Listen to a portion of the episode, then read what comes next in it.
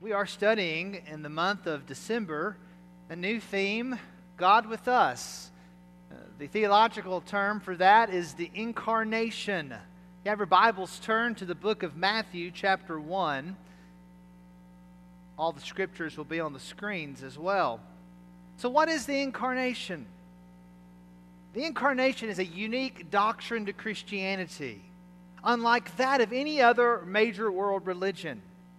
The doctrine of the incarnation is that God the Son became a human being in the person of Jesus of Nazareth. God became a man in order to redeem sinful humanity from our sin.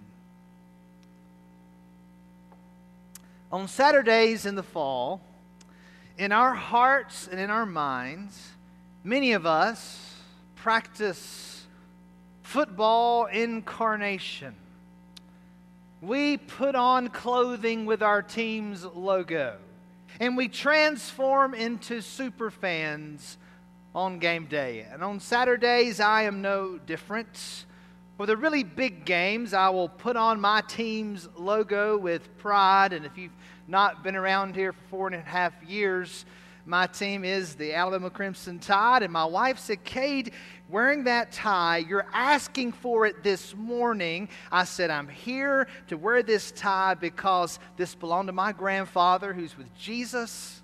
And he was a big Alabama fan, and that's a big reason why I am. So, uh, so we wear our team's logo with pride. We, we become glued to the television for at least three hours, sometimes close to four. And then I become like one of the referees or one of the coaches by calling into question all their decisions. I become like one of the players screaming at them through the television go, go, run. Or asking them questions like, How could you drop that pass? My poor, sweet wife has had to endure this about me for 20 years. So, yesterday we were invited to a neighborhood friend's home for an Iron Bowl party. Now, look, I don't go to other people's houses to watch college football. I stay in my house, in my seat, so I can do my thing, right? So I can incarnate into uh, the Crimson Tide superfan that I am. And so here I am at another house, dear friends but my son Carson, who's 13, and myself, we're the only Bama fans there. And we are surrounded by Auburn folk. And I'm having to restrain everything in me to just be careful that I don't represent you as a church poorly to my neighbors.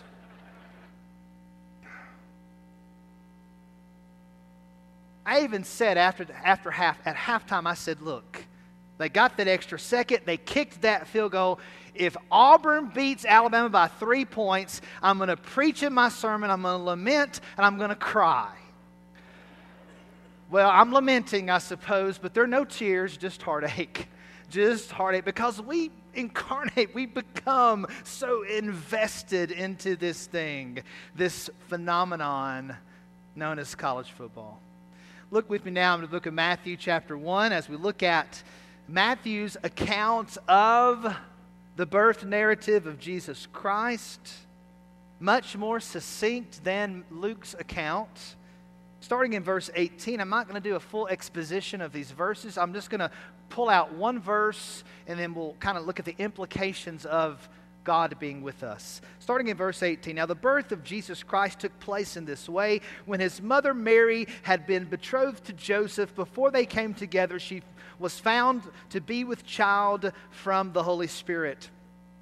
And her husband Joseph, being a just man and unwilling to put her to shame, resolved to divorce her quietly. But as he considered these things, behold, an angel of the Lord appeared to him in a dream, saying, Joseph, son of David, do not fear to take Mary as your wife, for that which is conceived in her is from the Holy Spirit. She will bear a son, and you shall call his name Jesus, for he will save his people from their sins. All this took place to fulfill what the Lord had spoken by the prophet. Here's our verse Behold, The virgin shall conceive and bear a son, and they shall call his name Emmanuel, which means God with us. When Joseph woke from sleep, he did as the angel of the Lord commanded him. He took his wife, but knew her not until she had given birth to a son, and he called his name Jesus. As we read the Bible, from the very beginning, we come in contact with multiple names of God. These names of God reveal to us who God is, his character. As God will reveal himself to different individuals in the Bible, he'll often be given a new name. We see the same thing in the, in the New Testament. Here in Matthew 1, we're given the genealogy of Jesus at the beginning of the chapter, and then we're given the very name that Mary and Joseph are to name their son. They're given his name, Jesus. And then we're given another name the name Emmanuel, God with us. I've entitled this message, Emmanuel, God with us. It's really good news that our God is Emmanuel. He is God with us. For those of us football fans who are feeling depressed this morning, it's good to know that God is with us. As wonderful as it was to celebrate Thanksgiving with our family last week, with Thanksgiving and then Christmas to follow, just weeks later, we are readily reminded that our loved ones who've gone to be with Jesus aren't here anymore to celebrate with us. In light of that, though, it brings us great comfort to know that God is with us even in the midst of our grief, giving us strength and comforting us. Amen. God is with us. Oh, church, be encouraged today that the Lord and Savior Jesus Christ is named Emmanuel. He is God with us. Let's consider now some significance of this question. What is the significance of Emmanuel, God with us? Three truths. If you have your bulletin inside of it is a sermon insert that has my outline, it has all the references, it has the main passage, and it has my points for the message. Number one, Emmanuel means that Satan and death are rendered powerless. Satan and death are rendered powerless because of Emmanuel. Now, I'm going to be looking all over the New Testament this morning going to be hard to follow along if you've got your Bible. We've got technology. If it doesn't fail us, uh, I was talking to Ricky before the service. Ricky runs our, our projection in the early service, and Ricky said that the systems crashed three times before the service started. So hopefully it will work with us. I said, let's lay hands on that computer that it might work. All the scriptures will be there on the screens. Hebrews 2 14 through 15, the writer says this Since the children have flesh and blood, he too shared in their humanity. That's Jesus Jesus shared in their humanity. That's the incarnation. Do you see that? So that by his death, he might break the power of him who holds the power of death, that is the devil, and free those who all their lives were held in slavery by the fear of death. Because Jesus is God with us, He has broken the power of death and Satan. Look at 1 John 3 8. John writes, Whoever makes a practice of sinning is of the devil, for the devil has been sinning from the beginning. The reason the Son of God appeared, that's the incarnation. Jesus appeared, He came among us. The reason he appeared was what? To destroy the works of the devil. In his commentary on the book of Hebrews, Raymond Brown tells a personal story to illustrate the power of Jesus over Satan. He said in his early 20s, he used to be a postman. And he said, One day I had to deliver a letter to a house I had never visited before. He said, I opened up the garden gate only to discover that they had a dog. And it was a big dog. And it was a vicious dog. And it was running right at me, ready to pounce. Only, he said, I realized, standing there helpless and terrified, to my immense relief, he said, I saw that massive, angry dog was chained to a huge stake there that was anchored in the concrete. And that chain was long, and that dog could go all over the yard, but he could not reach me there on that sidewalk. He said, I saw that I could easily deliver the letter and did so. And then he writes that this incident became like a parable to me. He said, as a matter of fact, whenever I had to visit that house to deliver mail, he said, I took little notice of that aggressive dog. He said, I always kept my eyes on that strong stake in the ground.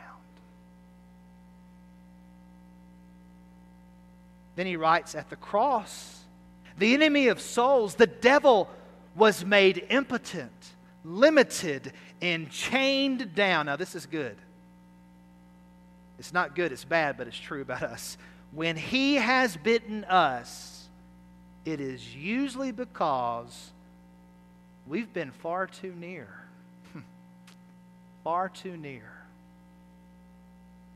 Satan is powerless, and nothing will happen to us outside of the sovereignty of God, the goodness of God, the providence of God. He had Satan had to go through God before he could get to Job our God, has defeated, made Satan powerless. If I'm given the opportunity at any funeral graveside, I will read from these verses from 1 Corinthians 15 55 through 57. Chapter 15 of 1 Corinthians is the chapter of resurrection. The Bible says, O death, where is your victory? O death, where is your sting? The sting of death is sin, and the power of sin is the law. But thanks be to God who gives us the victory through our Lord Jesus Christ. Victory has come because God is with us. He lived, He bled, He died on a cross, and He rose from the dead to give us victory over death over sin, over Satan.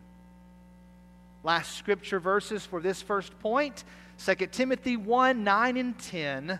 He has saved us and called us to a holy life, not because of anything we have done, but because of His own purpose and grace. And this grace was given us in Christ Jesus before the beginning of time, but it has now been revealed through the appearing of our Savior, Christ Jesus. There's the incarnation. Christ has appeared, who has destroyed death and has brought life and immortality to light through the gospel. See, the gospel of Jesus Christ is no gospel without the incarnation.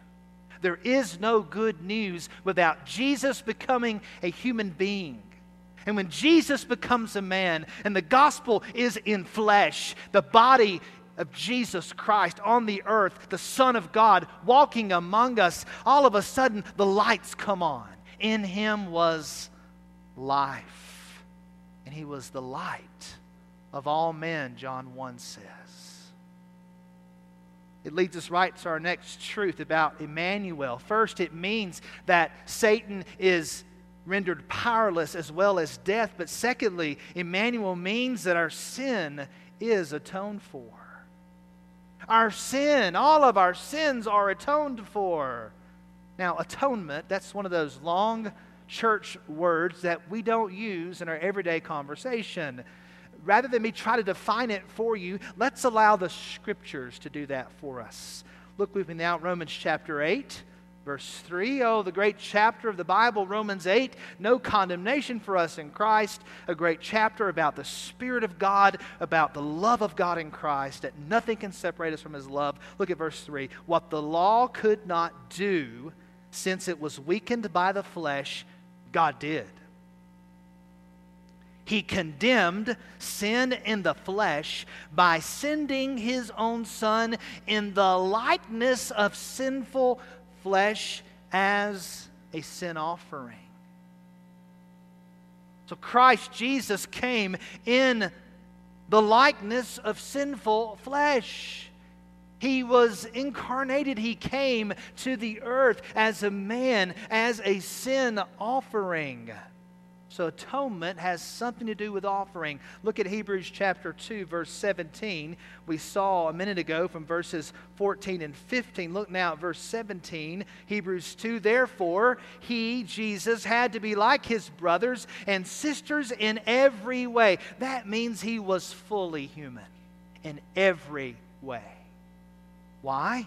So that he could become a merciful and faithful high priest in matters pertaining to God to make atonement for the sins of the people. If you know the book of Hebrews, there's a lot of talk in that book about the Old Testament and the sacrificial system. So clearly, here, Jesus is incarnated, he's become just like us in every way that he then might be a high priest. The priest would stand before God and present to God offerings, sacrifices on behalf of the people of Israel that God might atone their sins, that God's wrath might be deterred by the offering of the innocent sacrifice. That's atonement. And Jesus has become our high priest, merciful and faithful that he is. 1 John 3 5. You know that he appeared, a very common word used in the New Testament to describe the coming of Jesus, his incarnation. He appeared. Why? In order to take away sins, and in him there is no sin. Hear very carefully the Holy Spirit inspires John to emphasize, though Paul wrote that he came in the likeness of sinful flesh, John here makes it crystal clear that in Jesus there is no sin. He was sinless. That's how he's different than us. He's fully human in every way, yet he is without sin. And he appeared, why? To take away sins, to forgive sins, to remit sins, to remove sins by his atoning sacrifice. Galatians 3 describes it even better of how Jesus did this. Galatians 3:13 Christ redeemed us. That means he purchased us back he paid the price for us. How? From the curse of the law. How? By becoming a curse for us. For it is written, Cursed is everyone who is hanged on a tree. Jesus became cursed upon that cross for you and me. He took our curse, He took our sin. It should have been us on the cross. He stood there on our behalf uh, to make an atoning sacrifice for us, and He redeemed us from the curse that belonged to us. That's what incarnation means. That's how he conquered the devil. That's how he finished everything on the cross. There was a boy who was consistently late coming home from school. His parents warned him one day that he must be home on time that afternoon, that morning. They charged him to be on time that day, but nevertheless, that rebellious little boy arrived later than ever. Well, his mother met him at the door and said nothing to him. He walked in. It came time for dinner. He came to the table, and there on his plate, all he had was a single slice of bread and a glass of water. He looked up and saw his father's plate full of meat and vegetables and delicious looking food. And then he looked up at his father's face, and his father looked at him and said nothing. Waiting in that moment for the full impact of that moment to settle in for his son, then the father took his plate full of food and put his plate there in front of his son and he took his son's plate of bread and water and exchanged it. And there, the father then looked at his son and he smiled. that boy grew to be a man, and he said this All my life, I've known what God is like by what my father did that night. You see, he took the punishment, he took the blame, he took the weight of the sin and the consequence that the Son deserved, the Father took it for him, and Jesus took our place. 2 Corinthians 5:21, no verse says it more powerfully. God made him Jesus, who had no sin, to be sin for us, so that in him we might become the righteousness of God. It's not just that our sin is taken away, it's that you and I are made the very righteousness of God. The beauty of the gospel is not just forgiveness, is that when God looks at you and when God looks at me through what Jesus did for us on the cross, that God sees his son's righteousness in your heart, in my heart, in your mind, and in my mind, in your actions and in my actions. He sees Jesus. Emmanuel means our sins are atoned for. 1 Timothy 2 5. For there is one God and one mediator between God and humanity. Don't miss this. Who is it? The man, Christ Jesus. Don't miss that. It's the man, Christ Jesus. It is the incarnate Son of God. It's God with us, the human being, Jesus, the God man, who is our mediator. Three, and lastly, just to recap, Emmanuel means first that Satan and death are rendered powerless. Secondly, Emmanuel means our sins are atoned for. And lastly, Emmanuel means that God is with us now and always by living in us. When we come to the end of the book of Matthew, we started at the beginning of Matthew, come to the end of the book, and that great commission section of verses, as Jesus is getting ready to leave his disciples, what does he say? He gives that great commission. He says, And behold, in Matthew 28, the first, second half of that verse, and behold, I am with you always to the end of the age. Jesus tells his disciples and us, I will be with you always I'm always going to be there with you. I am God with you. I am Emmanuel. I'm always going to be there with you.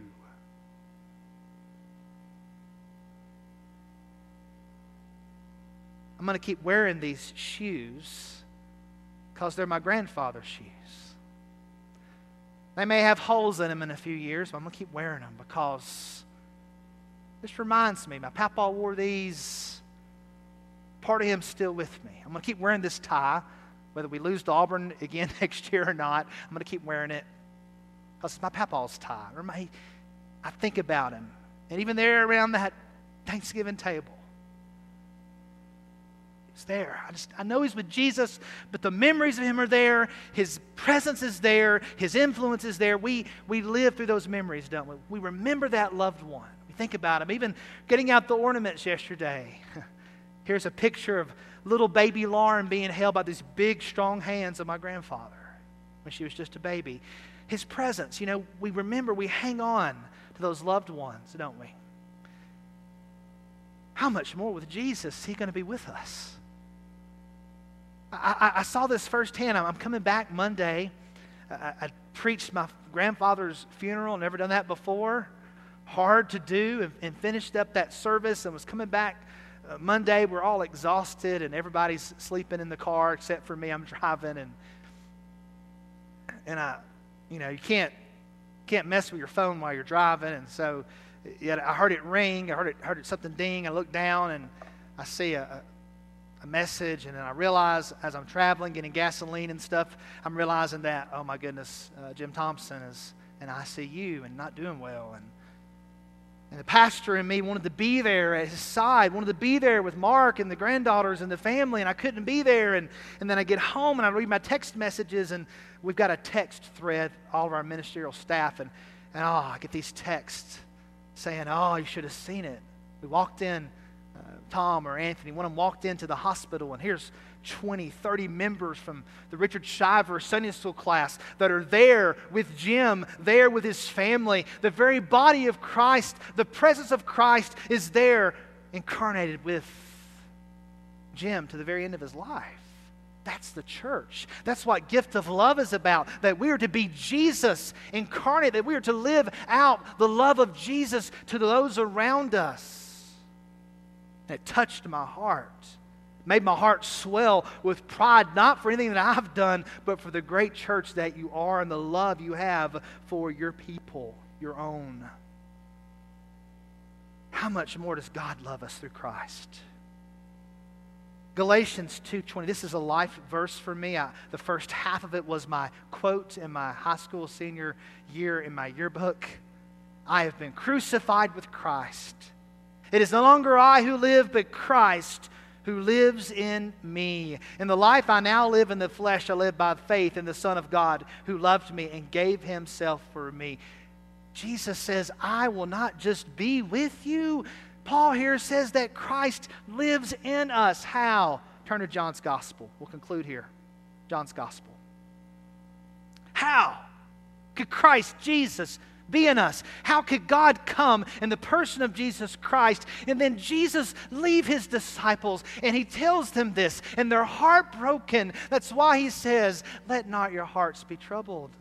Believe in God. Believe also in me. and my Father's house are many rooms. He says that in John 14. 1, you keep reading in John 14, you come to these words.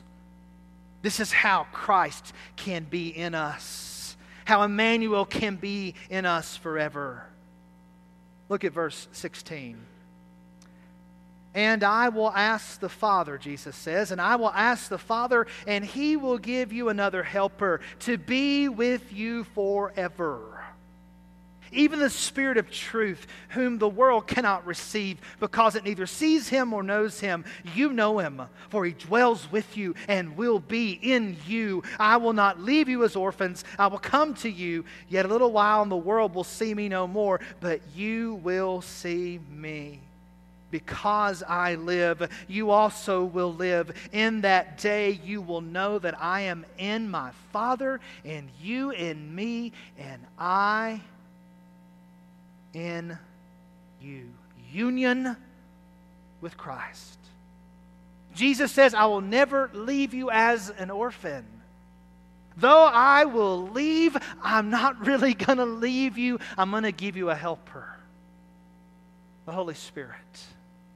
Christ Jesus, in his incarnation, when he walked on the earth, was limited in essence by his human body in his location. He's fully God, fully man. He is holding all the world together in his divinity, in his godhood. Yet the man Jesus Christ was there physically and impacted about 500 followers, the Bible says. But now, there are millions.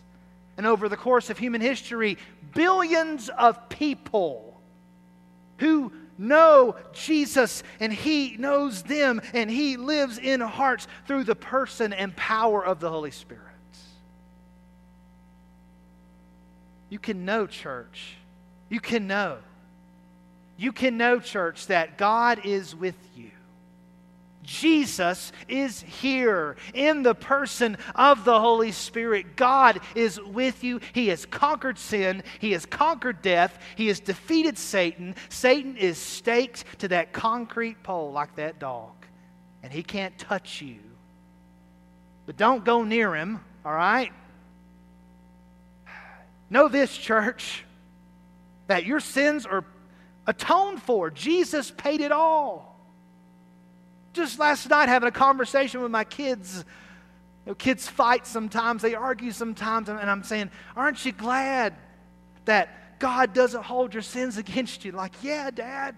Well, don't hold your sins against each other. Don't hold it. Forgive. Forgive. Let it go. It's paid for through Jesus. And lastly, church, know this God is with us through the person of Jesus Christ by the gift of His Holy Spirit. There could not be the sending of the Holy Spirit, no Pentecost, no spiritual gifts without God the Son coming in the person of Jesus Christ, and then Jesus leaving, then to send His Spirit and pour out His Spirit upon all people every nation, every tribe, every tongue. That's why we go. That's why we give to Lottie Moon Christmas offering. That's why we pray for our one and invite our one to Christmas activities where they'll hear the gospel. It's because Jesus commands us, because the Holy Spirit wants to dwell in every heart and every mind. Oh, that the world would know that they're not alone, that there's someone who hears their cries. His name is Jesus.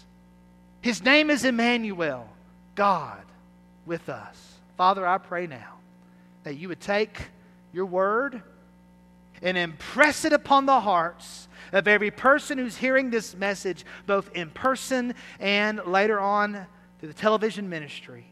And God, that you might strengthen lives, that you might speak life and truth and hope and redemption and freedom and power over sin, over death, over Satan through the person of Jesus Christ. There is no better news than the good news of Jesus.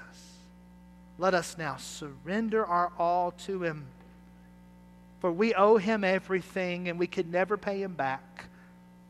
Oh, the debt of love we owe to Jesus. We could never pay him back for what he's done for us. Let us just yield ourselves and follow him and love him and reflect him and be the presence and the fragrance of Christ in this world. Let us just love and incarnate in that we're living out the gospel and how we love other people. Let us love and be the hands and feet of Jesus. God, call us to obedience.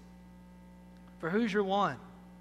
For gift of love and so many other opportunities we have every day to tell others about Jesus, to show others the love of Jesus. God, I pray now that you be glorified as we respond to this message. I ask in Jesus' name. Amen.